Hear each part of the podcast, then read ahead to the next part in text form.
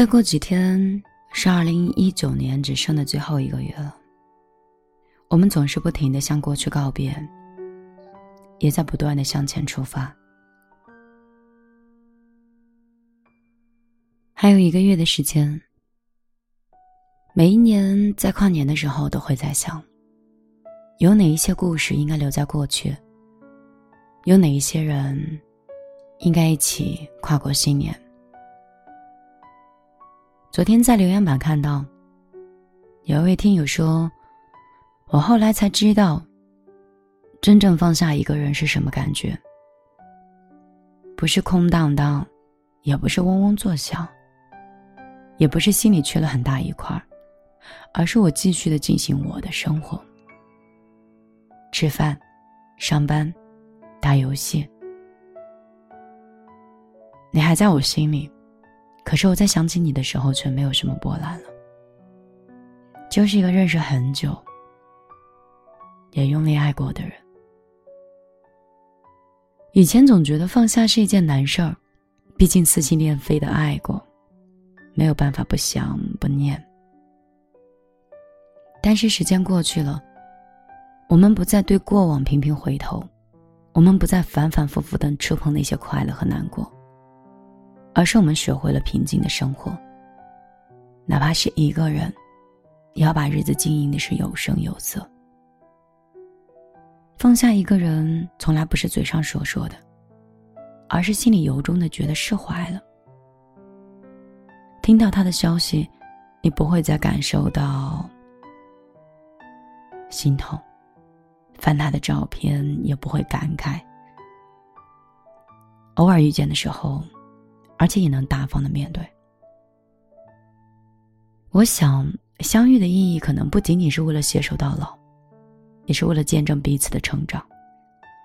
如果一定要说再见的话，那在。二零一九年，请快乐洒脱的跟他说再见。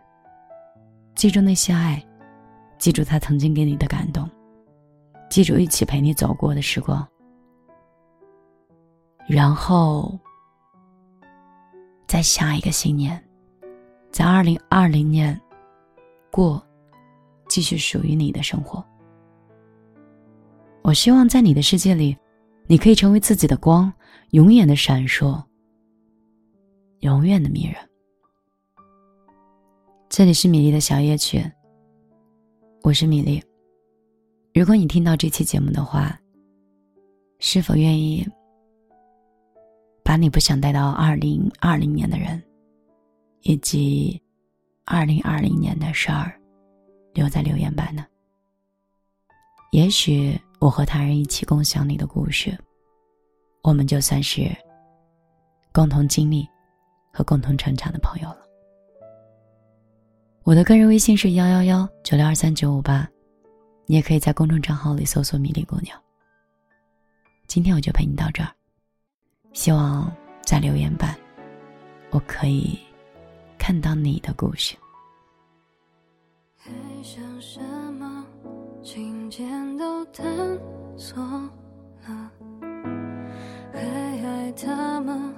不值得留恋了，爱过之后的残缺，变得不会再怀念，说的不会做，以为不会错，就这样吧，请别再幻想了，他走过了，